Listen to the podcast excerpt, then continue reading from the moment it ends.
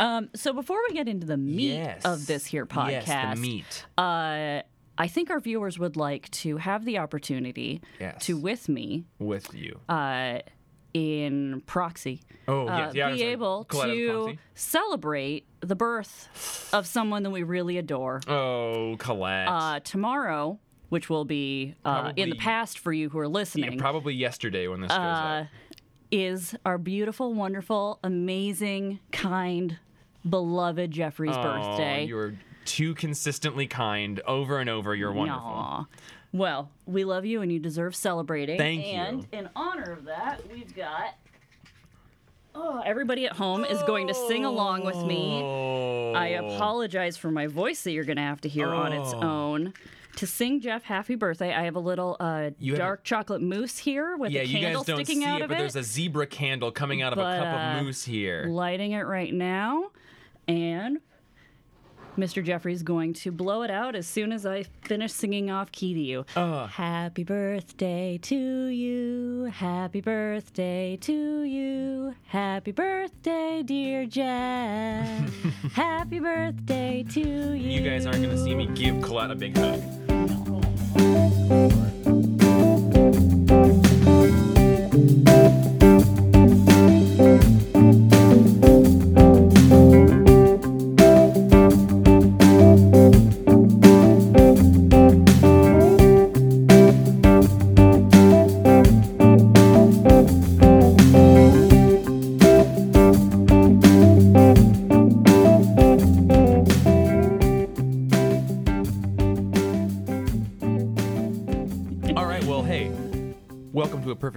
Podcast, episode 154. 154. 154, a whole month after the live show. Ooh. Uh, we own and run a comic shop in Bellingham, Washington, and every week we pile into a various room, a pap cavern of the day, and uh, record a podcast uh, discussing uh, the week's books, uh, the the tangents. I we're trying to b- shorten up the intro. Oh, okay, But it okay. really ruins my flow for that whole like. In, Yeah, I was engage in a about to variety say, of what about tangents. when we drive out to UPS, gather Yeah, up a bunch yeah, of books, I pile them know. in, sort them, I know. put them in boxes, leave to our hidey holes, read those Yeah. books, come back, It's sell fun. them, discuss them, and uh, here we are. and uh and so, yeah sometimes anyway 154 i don't think that you've been in this 154. pap cavern yet I have not.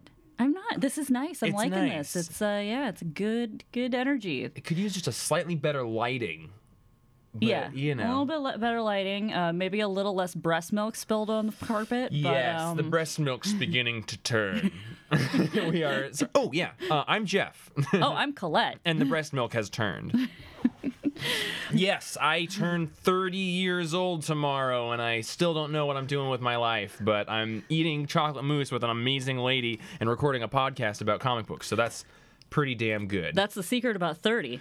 Everybody thinks you're an adult and doesn't realize you're still not. Ah, i'm still just a little baby boy yeah. Mmm.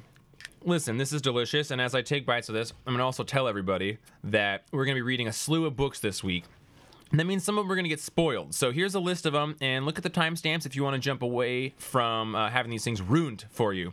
But this week we're gonna be talking about Fantastic Four, Grand Design number one, Excalibur number one, A Basket Full of Heads number one, Safe Sex number two, Silver Surfer Black number five.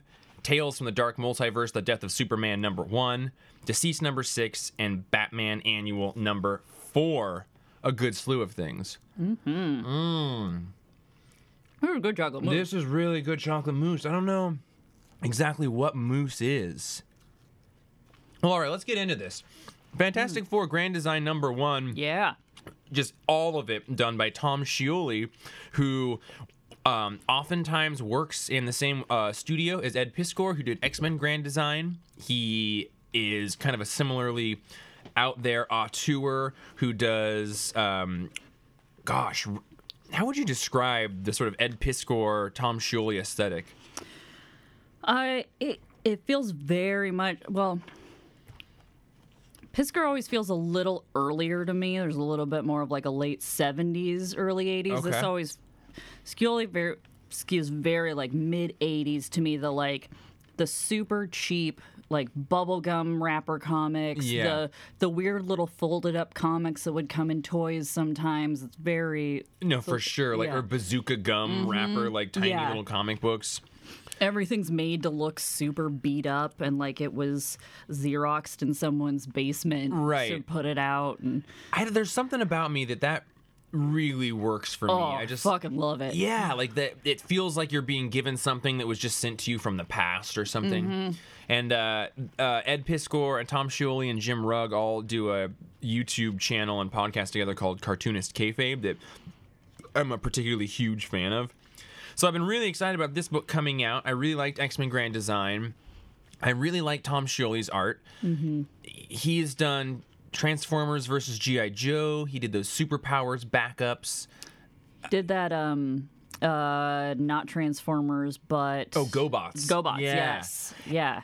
And all of his stuff, I always love looking at it, but to this point, I hadn't had one where I have really enjoyed reading his stuff. So this to me was the, the big exciting uh, kind of finally getting a Tom Scioli book that felt real resonating to me. And in full disclosure, I have not finished this yet because it is a dense, dense comic book. You better set aside most of a day Yeah. if you want to sit down and really study the panels God. and read bits by bits. Yeah. I uh I finished it last night. I can't really I, I finished it in theory, but I was getting so tired that uh I kept nodding off during the last four pages and kept waking up and like, no, I'm like a page and a half away, but you forget that it's going to take you Probably 30 five minutes. times yeah. as long. Yeah. um, it's interesting to mention. So this whole book was done on. The Watchmen is notorious for having been done on a nine-panel grid. This book is a 25-panel grid per page, which is insane. it's it's a lot. You can't just sit back with this in your lap and uh, and read it. Either you got to get up close with this thing, Yeah. and it's worth it because the pa- each little panel, like the whole cover from Fantastic Four number one, is in one teeny tiny little panel, and it's all there, and it's completely what you would think of it as being. It this thing was really cool. I uh, I don't actually know much about the Fantastic Four. It's a part of the Marvel universe I've never really delved into. So it was actually like, oh, okay, this is. Learning meant so for me. Yeah, I the X Men stuff was mostly stuff that you were familiar with. I haven't actually read Grand Des- X-Men I didn't Grand Design yet. either, I haven't yeah. had time. Um, and I knew a lot of the stuff, so I wasn't itching to. But, um, I mean, you know that everybody was first introduced in Fantastic Four, but they really go through and give you the history of basically everyone because of their connection. It starts out at pretty much the dawn of time, and the Watcher going back, and you've got there's Devil Dino and the Doctor Doom, Celestials, Inhumans, yeah, Silver Uh, yeah. Surfer. Inhumans, Black Panther, Namor, I, everybody. It's a yeah, a real comp like that's I guess one thing that I've always loved about the Fantastic Four is is if I were to be someone who collected really valuable old comics, I would want the Fantastic Four because to me it really is the birth of modern comics. You know, it mm-hmm. was the first Stan Lee Jack Kirby superhero book. It was the one that he was gonna Stan Lee was just gonna do, and if it didn't work, he was kind of out of comics and And I love the little bits with Kirby and and Lee In the comic. Okay. Yeah.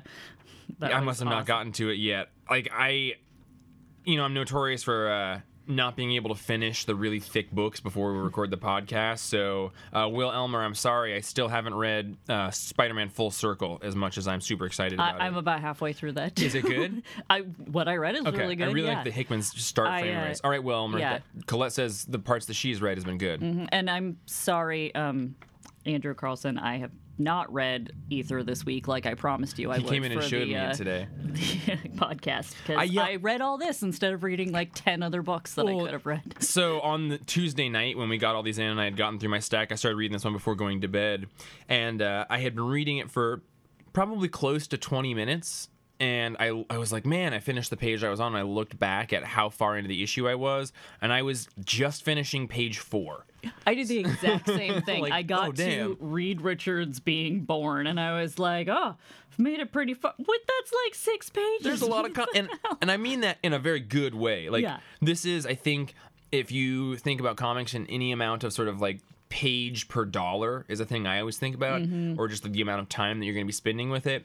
This is five ninety nine for a book that you know probably takes eight times as long to get through as a different comic, and then also has annotations in the back. Yeah, which it doesn't feel like you've been reading for forever. That's the biggest thing to me is that I kept not realizing how long I'd spent on this because it was just engaging and good. And and turns out that the Fantastic Four aren't the um, perfect little nuclear family type group that I always thought they were. I didn't realize that they had all these like daddy issues. Yeah, how do you feel about Fantastic Four now? makes me more interested to read them. I just I have no issue with characters like Superman or any of the more just or Captain America, the more just basic altruistic good people. I just don't their stories aren't as compelling to me mm-hmm. and so I don't with only a certain amount of hours in the day pick those books. And so Fantastic Four it always kind of seemed like that to me, but this made them seem way more interesting. I'm gonna have to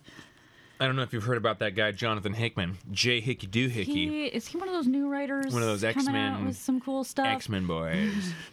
so, 25 pa- panels per page. I'm pretty excited for this to be collected in what I imagine will be like the X Men Grand Design ones where they blow it up. Oh, I hope it's a bigger scale. yeah, be because I think it's amazing to get 25 panels on a page, but I also would like, you know, to see these images blown up a bit more. You are Mm-hmm. getting really close as you're reading it, but not really a com- complaint. Like, I, I just think that I feel really lucky to live in a time where we're getting these really like art housey books from Mm-hmm. Marvel. yeah, I would say that having still not finished it, I'm going to give it uh, like an 8 to an 8.5, probably an 8.5.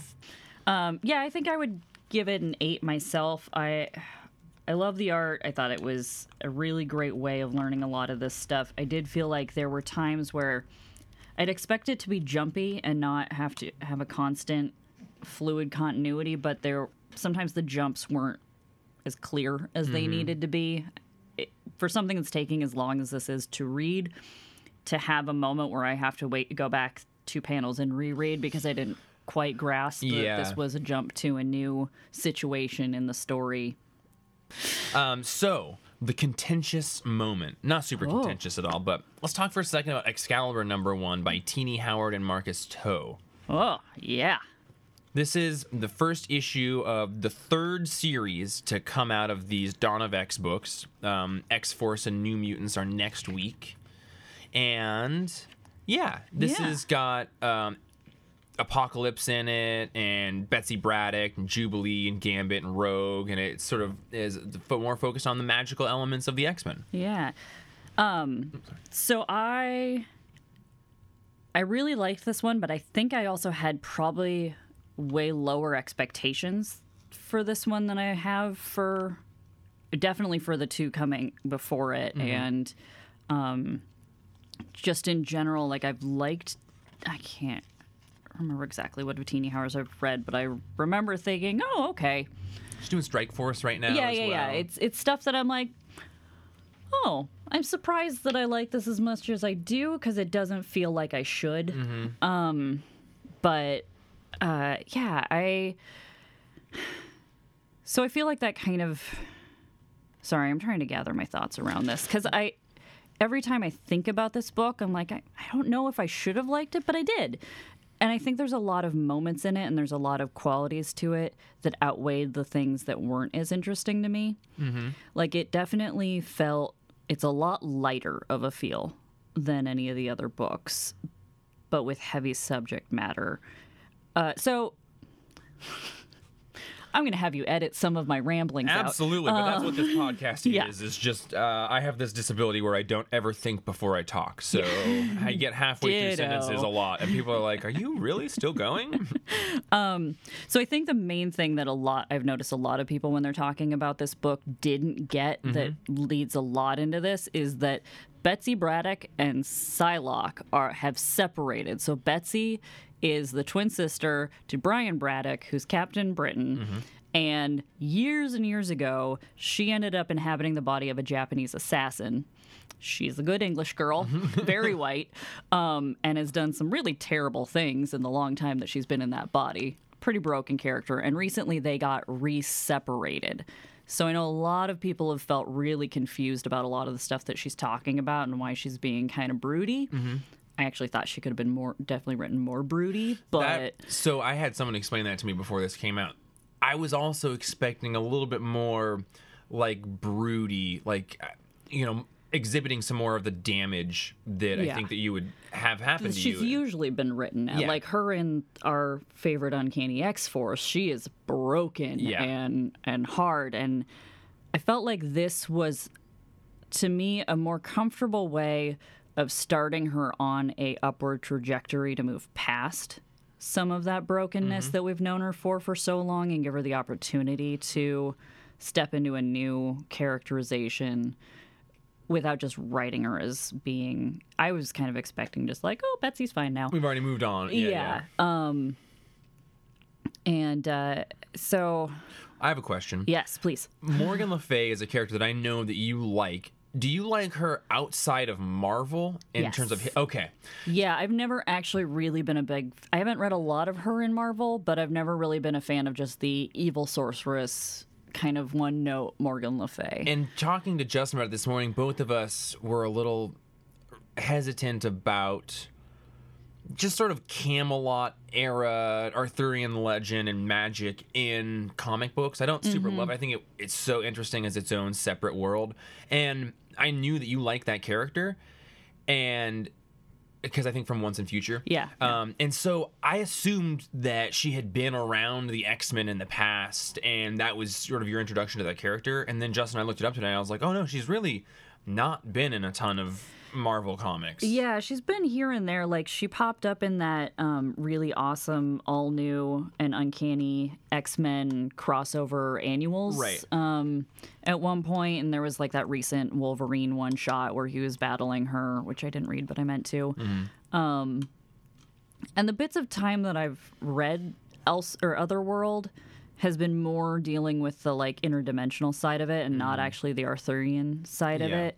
That wasn't as much what I liked about this comic. I really liked the um, the characterization. I felt was actually pretty spot on for most of the characters, which I so often, whenever I read an X book, I'm like, well, this is just a power set and a couple factoids about a character. But little things like when Gambit's walking past a window that shows into Apocalypse's lab and he's just like glaring in there and this like, all right, we're all supposed to be getting along in this uh, utopia we've utopia. got, but uh, you made me a fucking horseman and I'm Yeah. never gonna forgive you Yeah. for it. And Yeah, I and I I liked the apocalypse portrayal a lot, and I like him sort of referring to himself as this glyph letter is Yeah. very cool. Um, I like the overall kind of plot in broad strokes of what this is doing. I don't love the writing. Um, uh, it the writing to me felt at times like very surface level statements that a writer is making from a character to just do really surface level type like all right this person is this type of person and, and it, it lacked a little bit of depth there i thought the art is unfortunately like kind of the weakest of all of the dawn Yeah. of x books like if, if the cover art had been the interior art it would have been much more impressive to me but this is a very very pretty stock art. yeah, pretty flat stock art. I was like really uh, like like 10 pages or so in we get this from the Krakoan grimoires and they're kind of trying to put some magic logic into it and they're using this as above so below metaphor which is really mm-hmm. present in magic and occultism. And they do a really kind of insulting basic like well as above you know so below and if you take those two things and you top put them on top of each other and turn them 90 degrees it makes an x which is the very powerful symbol. And it's sort of that re- reading that and having a vested interest in like sort of magical logic that to me reminded me a little bit of like listening to like an eight year old play make believe on the playground. I'm sort of like, well, with this new rule, it's up, you know, if it's upside down, it Oh, means yeah. it's the strongest shape, and that's how I beat you. And it's there was this a forced element to it. Yeah. and, and sort of a lack of sophistication and yeah so i had high hopes for this one because it's dealing with a lot of stuff that is interesting to me it, it did feel like the characters were pretty on point but it it didn't feel like she was writing them with depth mm-hmm. to me very much. But you knowing much more about sort of a consistent voice for these characters, I am very pleased to hear that it, it feels like she's actually got a pretty accurate voice for them. Yeah, I I don't really know that I can say that that's for sure with Betsy because we don't really know what Betsy's voice kind of is now with this Right. transition and everything. But the side characters, which tend to be the ones that really get screwed up in this mm-hmm. stuff, it I, sh- I feel like I should qualify that to me, this book compared to the other Dawn of X books mm-hmm. is completely superficial and not, it, it does not have any of the deep characterization and gravitas or anything. What I feel like I'm more comparing it to is all the other superhero books like there that out there that tend to be superficial and it's just kind of a story and you've got some Right. basics to the character and some lighter writing some quippier writing i felt like compared to those books this had more depth mm-hmm. this had more character to it had more thought to the plot than i'm used to within that kind of type of story so it, it really to me depended more on what you were comparing it to Sure. how because yeah if you want this to be like house and powers or like even like marauders you're not going to get what Right. you wanted And but I if you need a break in between Yeah.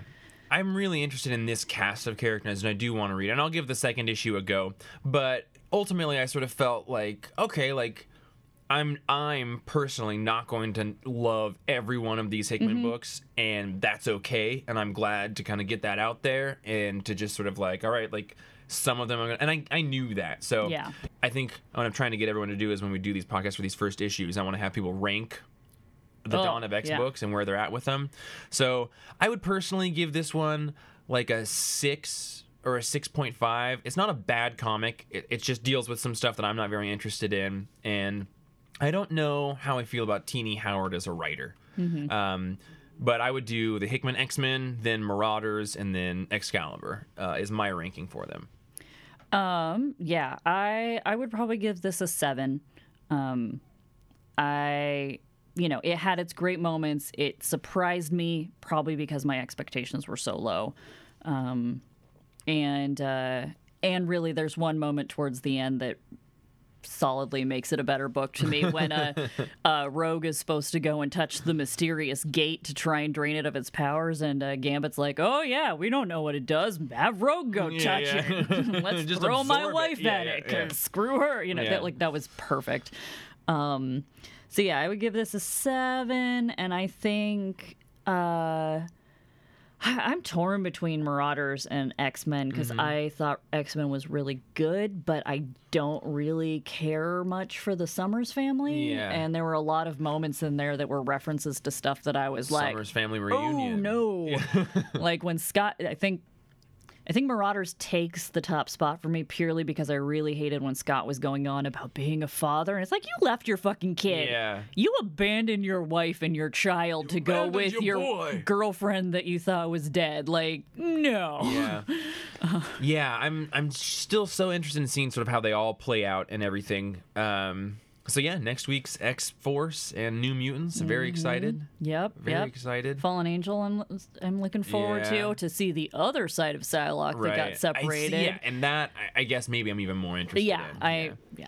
Um, but I'm glad that you dug it because I want the Dawn of X stuff to sort of have a, a book for everybody. Yep, and this is definitely the for the the reader that loves boom books and want uh, you know loves more of your Squirrel Girl and your kind of those kind like, of things, but wants a like a a little more complex story than sometimes you get from that kind that of stuff. that's a really good comparison. It's like a more complex version of a lot of those Yeah. that you'll get. A book that it wasn't super complex unless uh, you think it's uh, complex to see how many heads you can stuff into a basket. What? A basket full of heads. a basket full of heads. by Joe Hill um, with art by Leomacs. I flipped open to see if I was just missing a part of the name, and it's just Leomacs, and colors by Dave Stewart. This is the first book to come out of the um, Hill House Books imprint that Joe Hill started at DC Comics. And I like the idea of that existing, and I like a spooky book. And I mm-hmm. started this assuming it was going to just be a kind of exposition based, kind of mindless horror book. And I found myself pretty charmed by how well Joe Hill can get you to sort of meet characters and learn about them in a sort of effortless but pretty deep way. Yeah, this is a really great play on an old campy, uh, small town murder story, Yeah. but so much more compelling, and it, it's not the junk food it pretends to be. No, and it's got like uh, it takes place in I think eighty or ninety or eighty three. 83, yeah. Um, And I love sort of that era. Like it sort of starts Mm-hmm. right there, and it's got like it's the end of summer, and we've got these two teens are driving around, and And it looks like a campy teen horror movie actually filmed then, not something set it in the 80s. It's not, look, it's the 80s. right, right, yeah, and and I immediately was sort of like, all right, I'm going to spend the next several pages getting to know these characters, and yeah, he he allowed to have an interesting, charming conversation that also did a lot of sort of deep character work, and, and then mm-hmm. you know they go to have a dinner with these folks that are near a prison, and one's a police officer, and you get to know those characters, and. He's very much his. I guess he would probably hate to hear people ever say stuff like this, but you know, he's really his his father's son. Like he he is a great writer, and Stephen King, I think, is a great writer. And they it doesn't suffer from the a lot of the problems of like novelists going to comics because he's of course done comics, but Yeah. yeah, I I just thought it was really well done, and the art had a like a a vintage horror feel, but it was also it had like bits of like um the discipline and old guard artist who also did American Carnage. There's like a little bit of that in it to me. Mm, It it felt to me like this could have been more beat up and I could have pulled it out of an old box of comics that we got. The art felt really true to the time without being clunky Yeah. and old looking and it looks like this would be one of the people that we look back on as being one of the great early Yeah, yeah. Barry Windsor Smith right, and yeah. basket full of heads guy. Uh huh. Yeah, I and it did a good job of. You know, there's an intro in the first page that hasn't really paid off yet.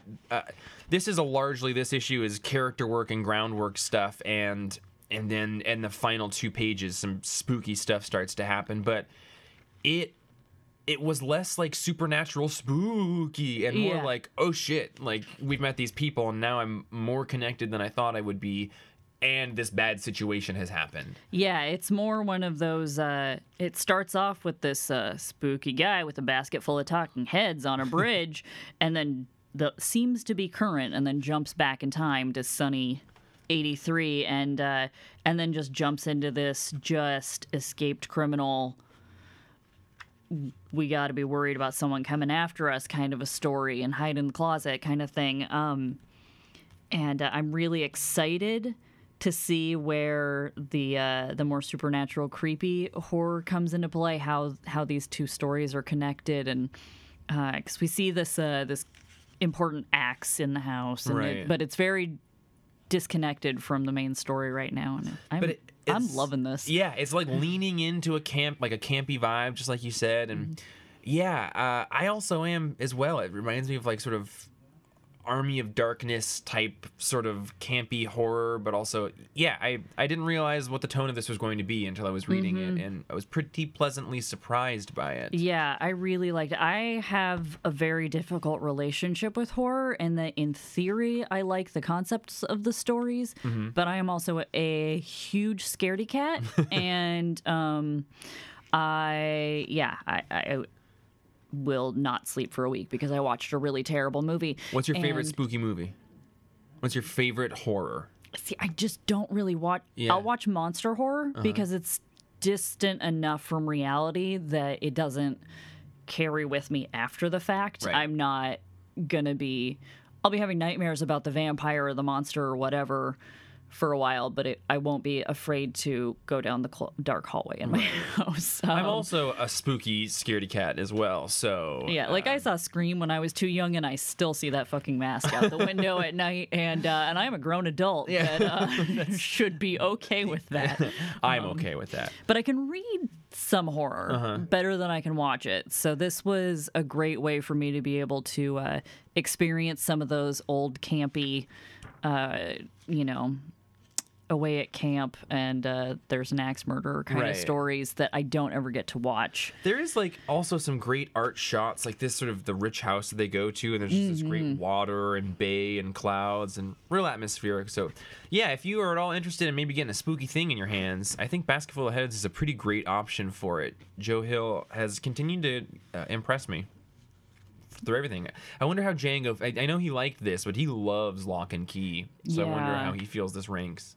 Yeah, I, I will be very curious to find out, and we should record it and have him pop in right after Oh, we say our scores that- to tell us if we're dumb or something. That disgusting guy. I think we've had enough of him for the day. I don't Yeah, I mean it, think Django. We okay. love you. Um, so I would give this. Um, I'm gonna give this one an eight as well. A really uh, higher than I would have expected. I I have never read a Joe Hill book before. I'm gonna give it an eight and a half. I really I really liked this.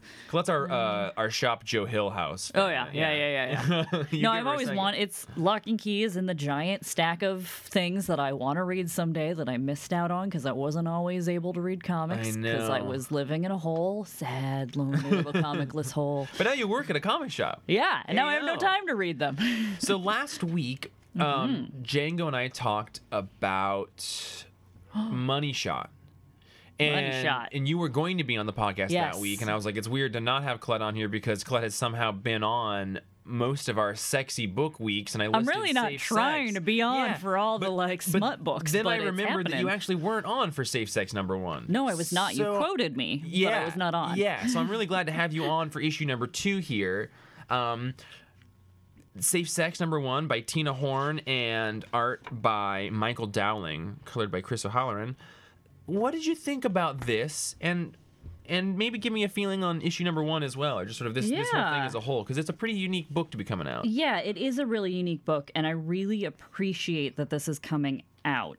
I don't necessarily know if I'm going to keep reading it. I don't know if the story is grabbing me enough personally, but I really appreciate what this book is doing, if that makes sense. I think I feel really similar.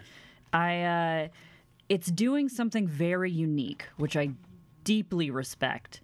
Um and it's using sex as a plot device, not a salaciousness. It really is truly a part of the story and a part of the plot and not because it's forced to be and trying to make a uh, a super sexy like people are going to want to read this because they feel aroused and uncomfortable by it. I did my It's, um, cursory flip through this. I was like, oh, there's no nudity in this issue. Mm-hmm.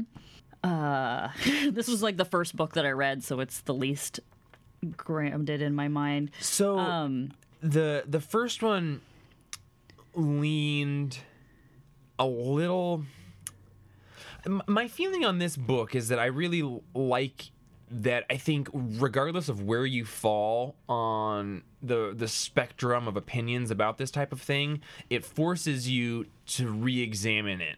Like it there's there's sort of two sides in this future society and mm-hmm. neither one of them feels like overtly like the clear right side because Yeah. both of them have elements of things that I believe in and I mean, obviously, you support you know the the sex workers that are like trying to express themselves, but there's there's an amount of like I just appreciate encouraging people to have a more intellectual idea of what they believe. Mm-hmm. I guess, I guess this did that to me. Like, what do I support? I of course support people doing whatever they want, but I I don't think that you can read this without thinking about your own beliefs.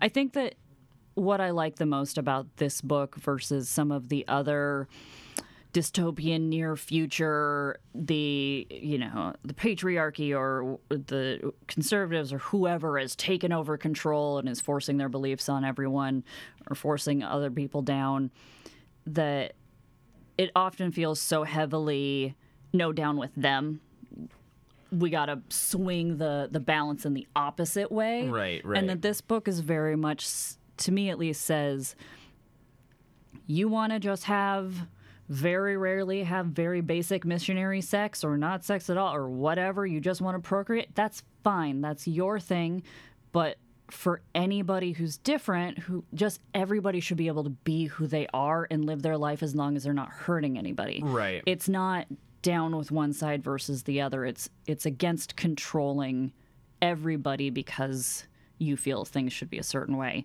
Right. And that's what I really appreciate this about this book. Along with the fact that the plot hasn't gone exactly how you would usually predict it I agree. she in this issue you know she runs to her old uh, sex workers in their new little hideout um, forgetting the name of it right now but uh, Dirty and mind. um, yeah their dirty mind and she goes to get their help to get her husband out and uh, and they're like fuck you like Right. we're not going to put all of our our lives on the line and everything we've worked for because you came to us after abandoning us all this time. And uh, and she finds someone else and an old friend who you, an old client who's willing to help her and stuff. And it all kind of works out to get the plot continued on by the end of it. But it's not it's not following a very set obvious And I plot. Yeah, I, I that that statement of just sort of I like this book, but I don't know how long I'll read it. Like Mm-hmm. it it is an interesting story and I really support the creators and I like the way that they're doing. I don't know how much it interests me. On last week we were talking about Money Shot. I said that you and Django and I, like a commonality of the three of us, is we all like dirty things. Yeah. Like we, we all sort of are like, ooh, boobs and butts and penises, nice. And I and like this sorry family yeah, they're not listening. Our family doesn't love us. No, uh, although Jared, Hilo, are you listening? Um, but yeah, it's it, it doesn't have quite enough of some of the things that I want out of a sort of dirty fun book. because it's not a dirty fun book Yeah, it's, it's not. a story that happens to have dirty stuff in it Yeah. as a part of the world. And, I think there is definitely a large reader base out there for this, I and I'm totally really, really happy that it's there for them. yeah. I'm just not necessarily the person for Yeah, it. we'll see. I, we'll see how many issues in I make it, but I Mm-hmm. don't. I don't know if I'll finish it out. But I do. I like the art. I like the writing on it. I like the subject matter, and I like that it. You know, makes me kind of consistently think about beliefs and stuff. But it, Mm-hmm. it does have a sort of 1984. It, it, for as much as the story does kind of move around, there's also a sort of fundamental kind of sameness to it that I have experienced. But there is a cool uh, several page write up in the back that's got an interview between Tina Horn and Alejandro Gutierrez, um, who does a lot of like she did stuff in that Twisted Love series, and I- I'm just a big fan of her work and her cartooning. So it was cool to talk to her. Um, and just sort of have some stuff about being a sex worker and then turn, becoming a comic artist and yeah i i like that Yeah. seven good book all around Seven, seven point five, somewhere in there. Yeah. It's it's a good book. It doesn't make me go, Oh, yeah. But I I really respect that this is getting made, getting out there, that it exists now and Yeah. will forever exist in the world. and yeah and she the tina horn seems to be trying to use this as a platform to shine a light on some generally marginalized people so i think that's Yeah. fantastic and i love a comic book that's got a playlist in the back Yeah. Always gosh what would be the playlist for Silver Surfer Black by Donny Cates and Tradd Moore? Like what what piece of music would be playing in this sort of postmodern celestial cosmic sweepstakes? Oh, I can't think of anything good enough for it. Yeah, I can't either. This book was an amazing finish to what has been a very spectacular five issue miniseries. Yeah, I picked up the first issue just thinking, I've never read any Silver Surfer. I should read this. And people, people are going to want to know Donny an opinion. Cates, and yeah. Mm-hmm. yeah, I've read some Donny Cates. He does not usually do it for me. I don't dislike him. It just isn't my thing. Um, fuck, I love this book. uh, the first two issues were fine. It was like the Tradd Moore art kept me going. Yeah. That was so amazing. But from three, well, I read three and then I missed four, and I read both four and five today in the car on our way to visit friends. And I was sitting in the car crying right about to our friend's house reading the end of this, This issue. issue has some emotional emotional gut punches, but really just beautiful. Like it wasn't painful, but it was just there's some real poignant. yeah, beautiful, poignant stuff, and it uh, leans pretty heavy on uh, the Stan Lee and Moebius parable story. And there's a quote that from that story that kind of becomes the overarching theme of this this series, but pri- primarily this issue. But Mm-hmm. it, the the run of three, four, and five is so amazing. Yeah.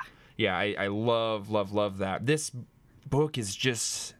We've talked about most of the issues on the podcast at this point, but this double page spread of like almost video game style, like two giant heads on both sides of the page looking at each other, but the, the, panels along the edges with the star growing or the light growing and then surfer becoming more and more black Right. on the other side and just and in the middle of that page, which is about near the middle of the book, but uh, you'll you'll get a, a video of it on the YouTube, assuming Django's still doing that. But um, the way that the images between the two heads of this travel, like I don't know if it, if that's all Tradd Moore or if Donny Cates is having an effect on it, but he can lead you through a page in an inorganic way that feels totally organic. yeah for how all over the place these panels are how flowing and and conceptual you're never lost as to where you're supposed to be Right. looking and reading which is so rarely you can say Yeah, I like you know J.H. Williams III does really insane big paneling stuff, kind of like this, but even he can be a little bit uh, hard to follow. Whereas I don't know if it's the letterer or if Tradd Moore himself is determining where these text boxes are, are going, but it's just a really impressive uh, mastery of the art form, sort of how to lead people's eyes. But And I love how often you've got like there's this panel where they're fighting and it's one panel but there's multiples of each character as they're having this battle and there's what one two there's seven word bubbles along the top all in this one little panel and then you can turn the page and there's just one big beautiful two page spread of each character once and one tiny little word bubble yeah, and and neither one seems wrong for the course of the story. Right. It doesn't one doesn't feel clunky, one doesn't feel empty. To be able to mix those two together is really impressive. yeah, it's it's an absolutely stunning book. The you know to wrap it all up. I mean, like spoilers, but Silver Surfer ends up because he had gone back to the dawn of time basically in the first issue, and he his atoms kind of dissipate and are spread to all the life He and collects reality. up has ego help him collect up all of the like extra energy, life energy and light floating around the universe and transports it into him and he's able to a it's, Goku spirit bomb, basically from Dragon Yeah. Ball Z. But he like dies, and his atoms are distributed through all of all of creation, and they're sort of rebuilt over millennia. And then he like plants the seeds that he got from Ego that that like allows him to basically create the planet that he was from. Like this sort of snake eating its tail metaphor is very present in it. Ouroboros, as it were. to have gone from the issue before where he's trying to decide whether or not he's going to kill young Galactus Yeah. and and when does becoming dark in uh, in defense of the light when is it okay is that ever okay that battle with him, him to then putting everything he is that's in him to try and defeat Null, realizing he can't, and then just instead of that, he creates a new sun and a new planet, and it's where he's from. Don't tear up. You got it. Pours himself into it, and it's just this. I, and then he just disintegrates out into the universe, creating every planet that he planet was the dogs. herald to kill or to bring Galactus to. I was, it was so beautiful. It really, I- if you don't know much about Silver Surfer, you can totally appreciate this book, but it really Mm-hmm. Flushes out. nothing. Yeah, it Yeah. flushes out that sort of the complexity and guilt that this character lives with and and the burden. And I hadn't really thought too much about his like the balance of dark and light as a metaphor, sort of the destruction that he's wrought on reality, but also he did it to save his own planet and sort of him being silver and now being dark and like sort of balancing his actions. you know he's done enough light in the world that now he can be dark and like I don't know if that means that he's gonna be more of a like a dark moody person or if it's just an aesthetic thing but it's it's if just a different energy that Yeah, he's going to be yeah. fighting with or yeah i i love this there right when he s- disintegrates and goes out in the universe this just little bit of and then from death life over eons my atoms fall like seeds across the galaxy giving life to those planets i watched die Yeah. and that he's been carrying this just immense guilt all this time for what he's done trying to protect some light by bringing dark to other places and he can have this full circle release and freedom and it's beautiful. I think It's- that's no one can wish for more than No, that in their life and it, it really is i think you know probably the best silver Stor- surfer story i've ever read and it does more character work for that character than i think has been done. I mean the dan slott one was kind of a fun doctor who knockoff romp thing that had some pretty heartfelt moments but we've largely undone that already like the dawn character isn't around and uh, it didn't i don't think that that run could have existed forever in terms of that being the character so this goes back to a more classical one but it really is pushing analyzing and exploring the character and all buoyed by this Tradd Moore art that is just some of the best stuff in comics yeah i can't say enough how incredibly stellar his work is how cosmically stellar cosmically stellar Tradd Moore's work. It, it- it's so masterful. Everything is so intentional and so beautiful.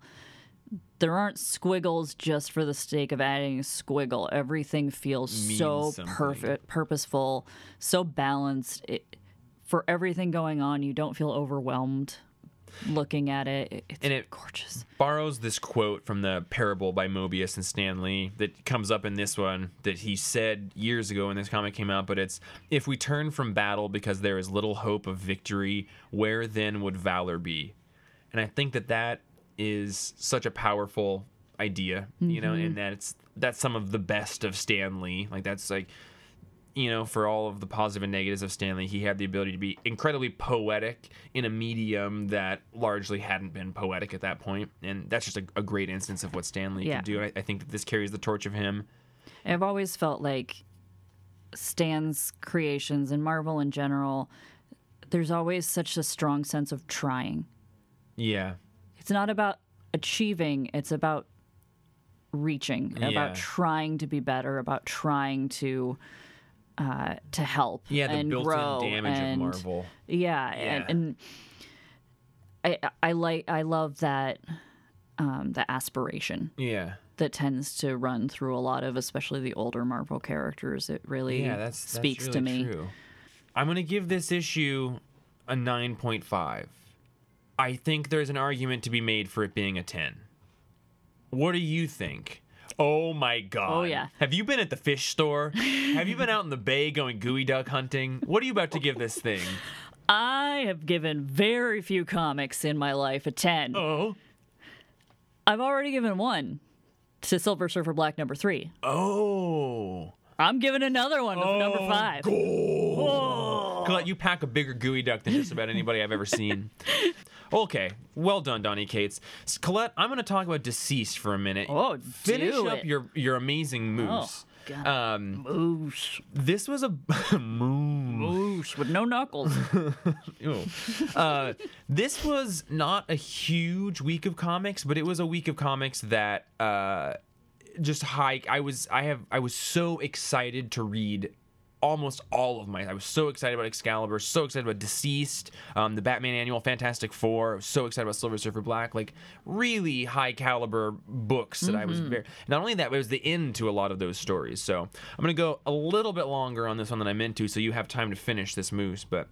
This is issue six of six of Deceased, which had a one shot in the middle of it. Colette, have you read any of this? Oh my god, I, y'all just missed it. But Colette did one of the most disgustingly erotic things I've ever seen that anybody was do. not meant to mu- be mouse. erotic at all. It just looked like to look gross. baby but- poop in your mouth. um, have you read any of this? Mm-mm. It is. It has every reason to be a book that you would gloss over. Marvel has uh, this week put zombies, Marvel Zombies Resurrection number one out, and they did Contagion, which was a five issue miniseries that you know all of it came out in the time that Deceased you know had three issues or something. this is an incredibly well done zombie basically outbreak story in the DC universe. And this book is largely responsible for turning Django into a very large Tom Taylor fan.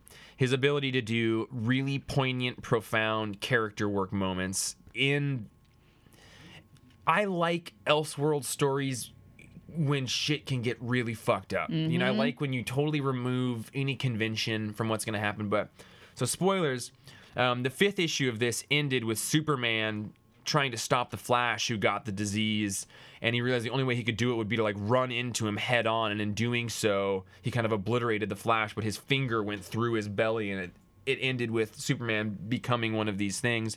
And it's the world trying to take the small remaining people, shove them into arks, and send them off the planet. And Dame, you know, Bruce has died. Damian has taken over as Batman. And there is just some heart wrenching moments in this series, and it ended so well and so perfectly and so beautifully.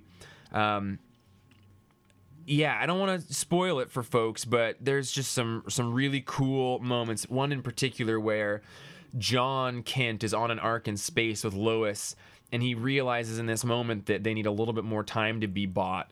So nobody else has superpowers around them, and Jon has to go out into space and take on his horribly mutated father head on in space. And it just like I started crying you know, because daddy issues. Um, but I started tearing up and uh, in Zen Sushi outside of the movie theater, reading this book, which I realized issue number four I also read in my car right before going into the movie theater. So apparently, Deceased is a movie theater book.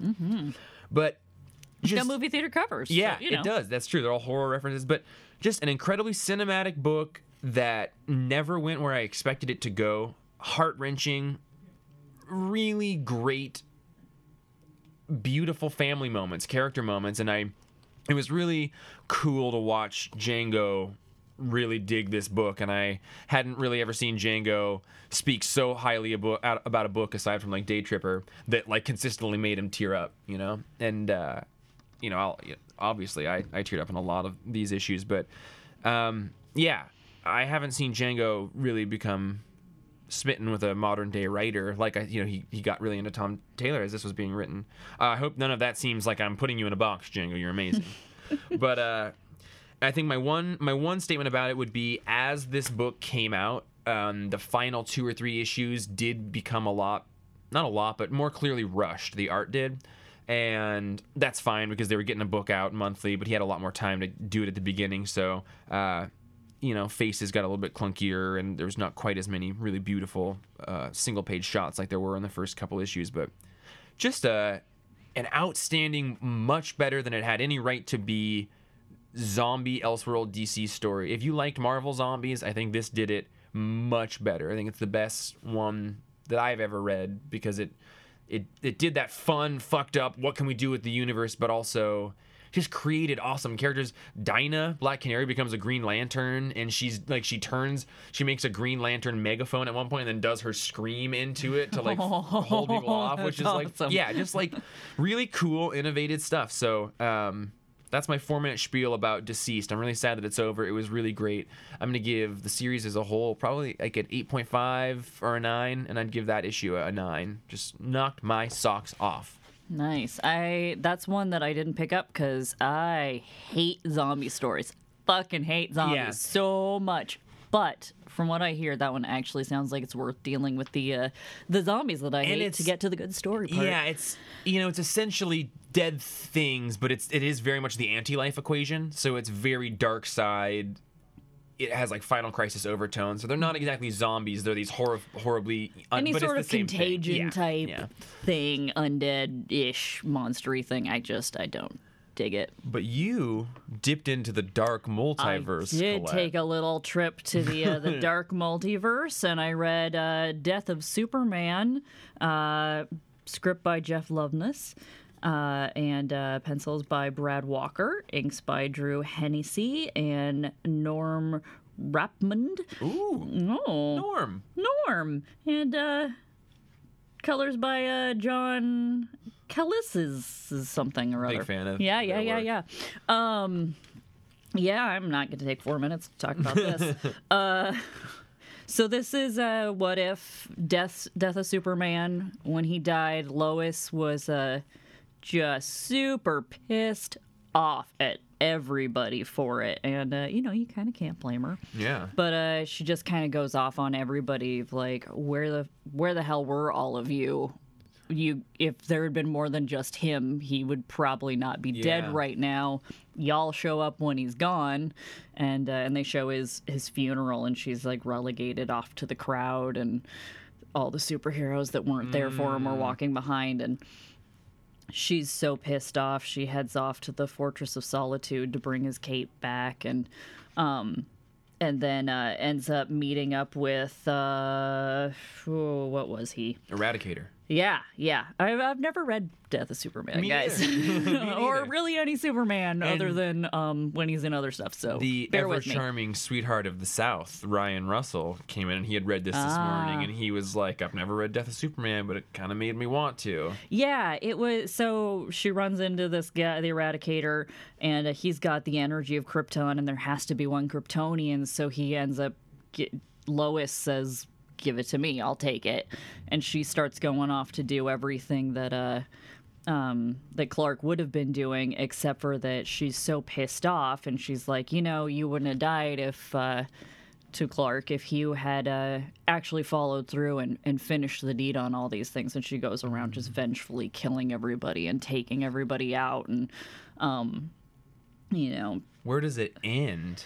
it ends with so she ends up fighting whoever that robot Superman was that Yeah. showed up after Hank death. Henshaw. Okay, yeah. yeah. Um, you know, Steel is around and Superboy, and she's kind of like eh to them, but then there's the like, you know, robot, and she's fighting him, and uh, um, and then somehow uh, Clark ended up being able to be saved, and she he shows back up in the black Superman costume with his long '90s hair, and um, Yeah.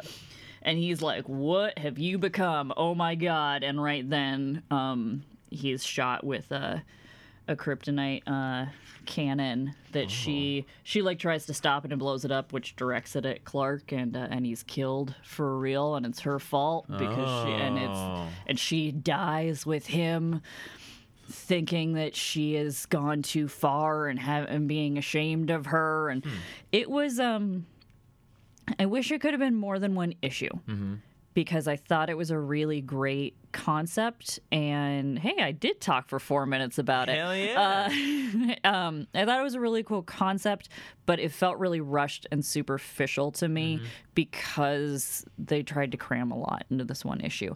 Um, I- so yeah, I read the Dark Multiverse Nightfall one uh, a week or two ago, Mm-hmm. and was just sort of like very ready to just like skim through it and kind of look at the pictures. And there was something strangely compelling enough.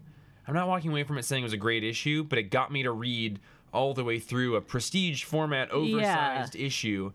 And that surprised me. Did this have a similar like? Yeah, yeah. I thought I uh, I gave Jared Excalibur first Uh-huh. because he usually goes to sleep a little bit before me. So I was like, I'll read this and I'll read, you know, I'll just read couple things that I don't care as much about while I'm waiting for it. And um, and it's a heftier book than I thought, so it took forever. And I kept re- and this was would have been at the bottom of my stack, Mm-hmm. and I wouldn't have read it probably. But um, I'm glad I did. Yeah. It was better than I thought it would be. That's- not great I by any intend to read means, but that. Um, the first one, the Nightfall one, had the framing device of this Tempus Fuginaut character who's Mm-hmm. newly created, but it was all sort of him talking about this sort of oncoming crisis.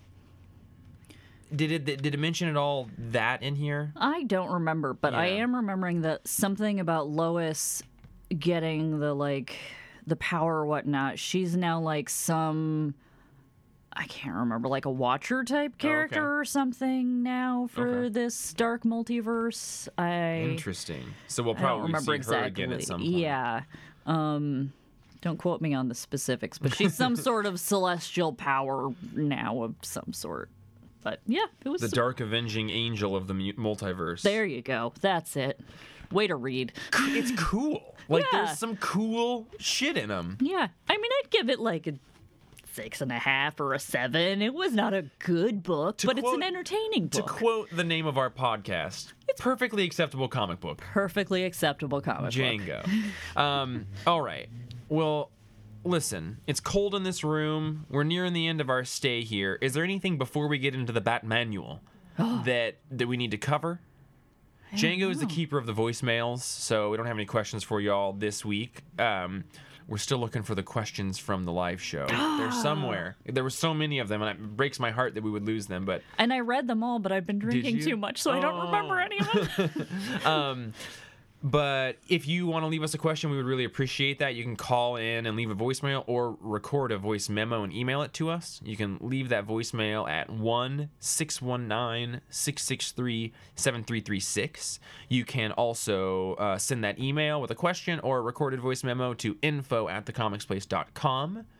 We've got a new family member at the comic shop coming in here, so she'll probably be on the podcast at some point before too long. You just throw them right into the deep water. Yeah. Just sort of like, hey, if you're working at a comic shop now, be on a podcast. yeah, do it. Um, But uh, before we get into Batman, Colette, thank you so much for being here. It's my and pleasure. for celebrating my birthday with me, and you're amazing. And thanks for being the wonderful person that you are. Hey Jeffrey, since Yeah. we don't have any questions, Yeah. uh, let me think of one. yeah. Um, what is your favorite thing you've baked recently?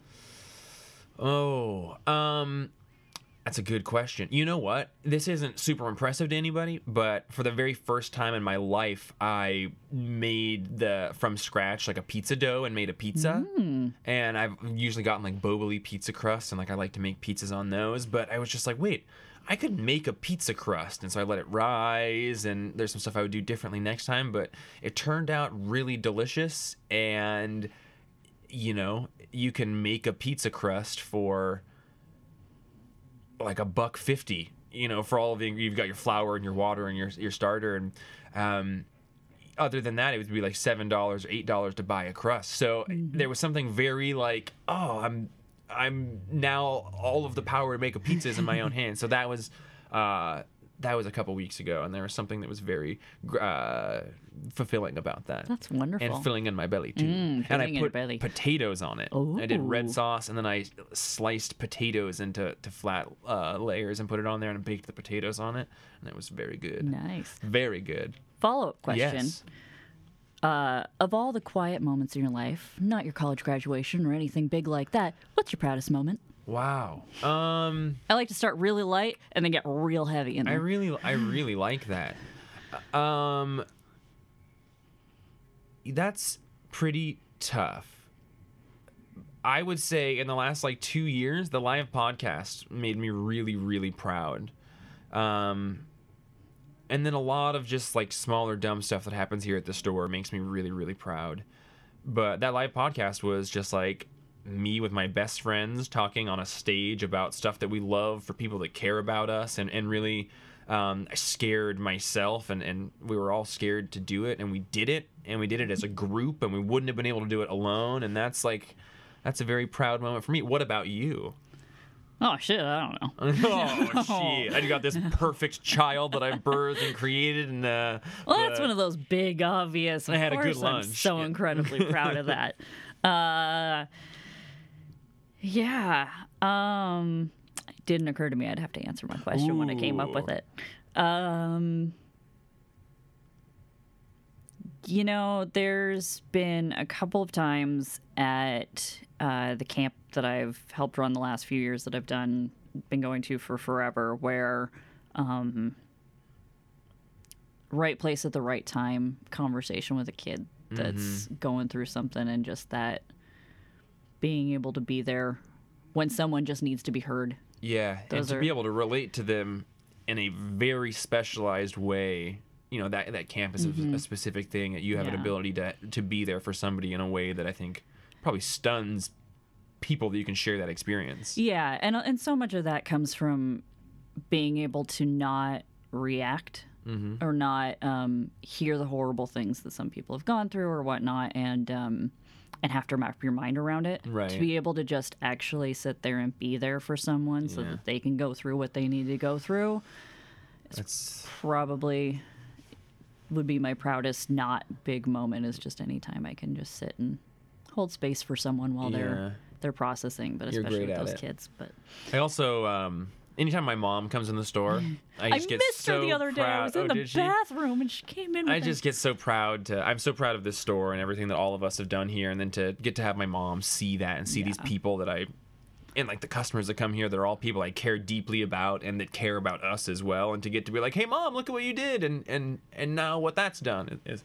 is pretty cool. I feel very You've blessed. created a safe haven community for so many people and it I don't know if all of you out there realize just how much of everything that is warm and safe and welcoming in the shop has been nurtured and spearheaded and uh, and birthed even by Jeffrey. Um, You, you make a lot of people happy in ways that they don't even realize are Well, happening. Thank you very, very, very much, Colette. You mean the world to me, so thank you. Aw. So Tom King, Jorge Fornes, and Mike Norton and Cameron Stewart, no, sorry, Dave Stewart, put out this Batman annual number four. And annuals are traditionally a thing that I am skeptical of or kind of shy away from. But Tom King has utilized the piss out of every annual that he has written for this Batman run. So I was very excited about this. And then Jorge Fornes, one of my current favorite working artists. Mm-hmm. What did you think about this? People have heard me talk Batman to death. Oh, yeah. Yes. Yeah, one of the uh the handful, I'm pretty sure there's like five or less comics that I've ever given a 10 to and the Batman annual annual number 2 Yeah. was one of them. And this one is damn good. It Yeah. didn't make me cry the way that that one did. I was a blubbering baby when I read that. but uh like literally woke Jared up next to me cuz I was sobbing. Help me process this. but uh man, this was good. It's so Like, this- good. and I I guess I want to get this out of the way to start with before we really get into the meat of this issue. This reading this made me even more sad that King is leaving Batman. Yeah. Cuz I felt like every so this is a whole bunch of little this is day by day Batman for a month or a little over Yeah, a yeah. month. It's Alfred's diary chronicling what issue who who Batman was fighting that day, what was going on. Every single little story, I would have read a five page arc Right. about. Everything in this was just so different and compelling, and it just made me so grateful that we've had Tom King writing this run, and so sad that it's coming to a close. And I think loved it. that this issue is also a really, uh, I want to use the word like sort of healthy or just positive analysis of what the best parts of Batman are. It- It's sort of like you know the origin of Batman, but you can kind of give this book to somebody and it shows them why Batman is a character that's worth respecting.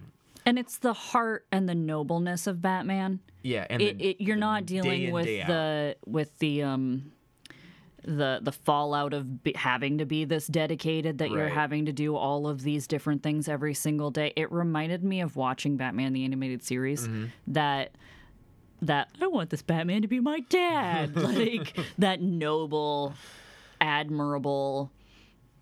It's sometimes it's nice to have a hero that we don't also have to look at their their pains and their Yeah. flaws and and the broken side that inevitably has to be there when you Are sacrifice human. everything about Right. yourself to be uh, there for everyone else that you know and don't know. what I, I liked is that the first four pages are a story about a day, and then the next four pages are a story about a day, and then the next four pages are that.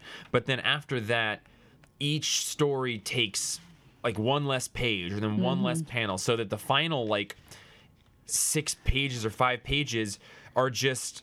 I heard that Tom King just said, Jorge Fornes, you just make up all of these days because you get each panel is a day and it's something like him oh. fighting a version of himself. Or he- there's one where he's just holding a football and running across a field or hanging out of a helicopter or jousting or hanging out with a big mech from an anime. Like, mm-hmm. I love the all black the- and white, the, like zebra stripe where he's camouflaged into the wall. because it, it, in the or the him carrying the dog, like it leans into the silver ageness of Batman, or just Uh-huh. That sometimes he's saving the world. Also, sometimes he's saving a dog, and like Mm-hmm. he's just out there doing good every day, unrelentingly. And when you can look at it just that way, it's really special.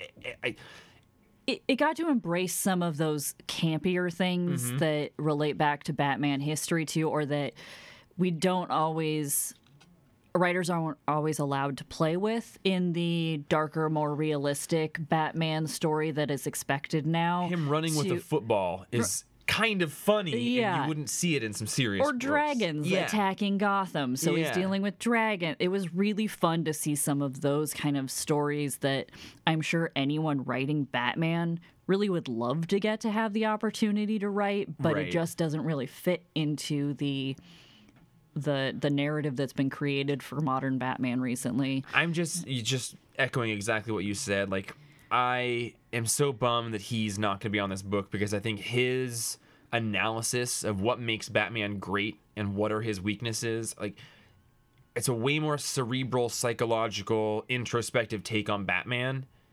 And I, I could I understand wholeheartedly why many people are just not interested in this run at all. But mm-hmm. to me it is, you know, it's tied with Grant Morrison as my favorite Batman run of all time. And this four page sequence of him flashing back to Oh. prom night Oh, it's the best. it's like the most oh. heartbreaking but you know it, it flashes between these two moments where this girl that he went to prom with that he said he had, had to leave after prom and he bailed on her like he meets up with her again after she's committed a crime and it's just them revisiting the same place that they were at and kind of just doing what Colette was just talking about being proud of of just sort of in this situation Batman wasn't being Batman he was being Bruce Wayne and he was there for somebody who through circumstances had become broken and he offered forgiveness which I think is a thing that in this sort of cancel culture of our society we're kind of beating forgiveness out of mm-hmm. people. And I think it's the most important thing we can do. And he just supports and forgives this person and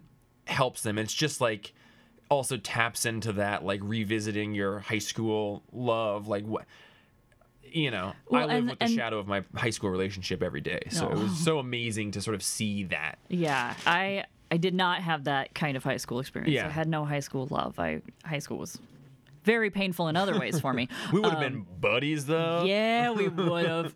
Um, yeah, I I also just the beginning of this little four page story, just this one page at the prom, and uh, and it's uh, Alfred talking about you know his first tuxedo, his first cologne, his first kiss.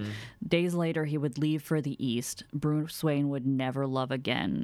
For after that, truly, sadly, there was no Bruce Wayne. To see that this is how that moment is is quantified. The last moment Bruce was Bruce Is- and that's before he became everything he's. it- a uniquely. Mm-hmm. tom king thing you know like he he has a, a a a viewpoint of batman that incorporates his humanity in a way that many people sort of say bruce wayne is the disguise and i always say like that to me can't exist like Mm-hmm. he's he was originally the little boy um, so Bruce Wayne's always in there somewhere, even though he's kind of dead in some regard. But just he always comes back to the humanity of it's still a person in that cowl. Yeah. Yeah. And I think in ways that other writers haven't managed to, he manages to play with the the push down, the breaking, the death of that that core humanity for the greater good of being Batman in a way that makes you hurt for him. Yeah. Like I, there was stuff that I really liked about Snyder's New Fifty Two run, but I didn't like Batman. I Right. didn't. I didn't care for him. he's I, not l- likable. He's a force no, of will. Yeah, and um, and this makes this run makes you understand why everybody who rallies around Bruce, even when he's gone too far, even when he's hurting them Mm-hmm. because he thinks he's right, because he's the epitome of the patriarchy, Yeah. uh, why you would still keep following him, why that heart is there, and this sequence of there's a guy who's the strongest UFC fighter in the world, and he's beaten everybody, and he's undefeatable, but he keeps challenging Batman, and of course Batman never acknowledges it. But then he gets he beat up a, his girlfriend or something, and then he you know they weren't able to press charges on him, and uh, and he just sort of like yeah, well I can't be beaten, I'm untouchable, and then that's when and yeah, Batman will agree to fight him, and he just beats the shit out of him, and all of the proceeds go to So charity. It's just that like was yeah. oh, you know, the fact that Tom King conjured all of these things, and there's so many moments in this issue. And then we still haven't talked about Jorge Fornes, who is just, you know, the the Mazzucchelli of our current climate of comic books, and it's there's so much swagger and style and shadow and a classic feel. To, like it's mm-hmm. he's, you know, my favorite Batman artist working currently. it's so it's that wonderful blend of of stylized but not dis- disruptive to your reading Yeah. process. It's not like I ah. love Tradd Moore and Silver Surfer Black, mm-hmm. but you you're kind of that art is a spectacle the whole time, which is amazing. for certain characters and certain stories it's perfect Yeah. but it doesn't work for Batman, like Yeah. the you know this is the antithesis of Tradd Moore, and it's just as good, but it's just uh, doing a totally different thing. And even the Mike Norton art in the back was was pretty good. He did about seven pages. yeah and some of it like I don't know the the choices for some of the facial expressions. Like I always really appreciate when someone will give. You can tell that an author was just told put you know put Tim and Bruce in a panel together, and this moment where uh, you've got just kind of like a. Oh, I'm a teenager. I'm gonna pretend I don't want to be hugged, but really I'm liking this. And it was, yeah. It, so many moments in this book are just absolutely beautiful. It's it's another um, another total triumph for the Tom King Batman run, and just like Colette said, it's an absolute tragedy that we're going to be living in a world without uh, Tom King's Batman. Um, but we will get the the follow up Yeah. series of Catwoman and Batman, Yeah. and that'll be very good. And they recently just said that Clay Mann's going to do all the art in that series, so it's actually Mm. been delayed a little bit. But Clay Mann did all the Heroes in Crisis art, and we talked a lot about how much we love him. Yeah, so. yeah. As long as it's not. No, I'm not going to go into my rant about the butts. about JRJR and how much I Oh, yeah, fucking I hate him. I'm I hate him. just I like hate him. I'm always like, man, I sure lambast that guy. But... So I would give this issue a, like another nine, nine point five. It's just a nearly perfect issue. I bet if it was all Jorge Fornes art, it would maybe Mm-hmm. be there. But it's just, it's a, it's a great kind of everything that's great about Batman dialed into a single issue. Yeah. I uh I almost cried, but I didn't cry, so that's gonna take the the five the point five Sure. points away from being a ten, and I'm gonna give it a nine and a half. Yeah, Yeah. I'm, I'm with you. Um, well, I guess that does it. I'm gonna. oh man. Look thanks- at all those books we got I through. know we got through them. We rule. Um, thank you so much for the wonderful treats and for celebrating my birthday with me, Colette. You Thanks are. for being born and being in this world because you make Oh, it a better place. Thank you. Truly. Likewise, likewise, you do as well. We've got such a wonderful blend of people here at this store. Gosh, I think that's everything. We did the Yeah. cleanup. We can just kind of get out of here now. Okay, yeah, look at that. Oh, I do need to specify earlier. There is breast milk on the carpet because I pump in this room. Yes. I haven't been doing anything untoward in Un- here. untoward. It's a totally uh, more savory version of the pumping that Django and I do in here. Um, but all right, everybody, that was episode 154. Thank you so much for listening. Thank Colette so much for always being here and being the wonderful person that you are. having me. I love doing this. Any excuse to get to spend time with you guys and talk about comics. I love is it. the best. I love it. So we'll see everybody next week for 155. We'll have two Dawn of X books that week. Whoa. See you next week. Wonderful job. Y'all, thanks. Oh, getting some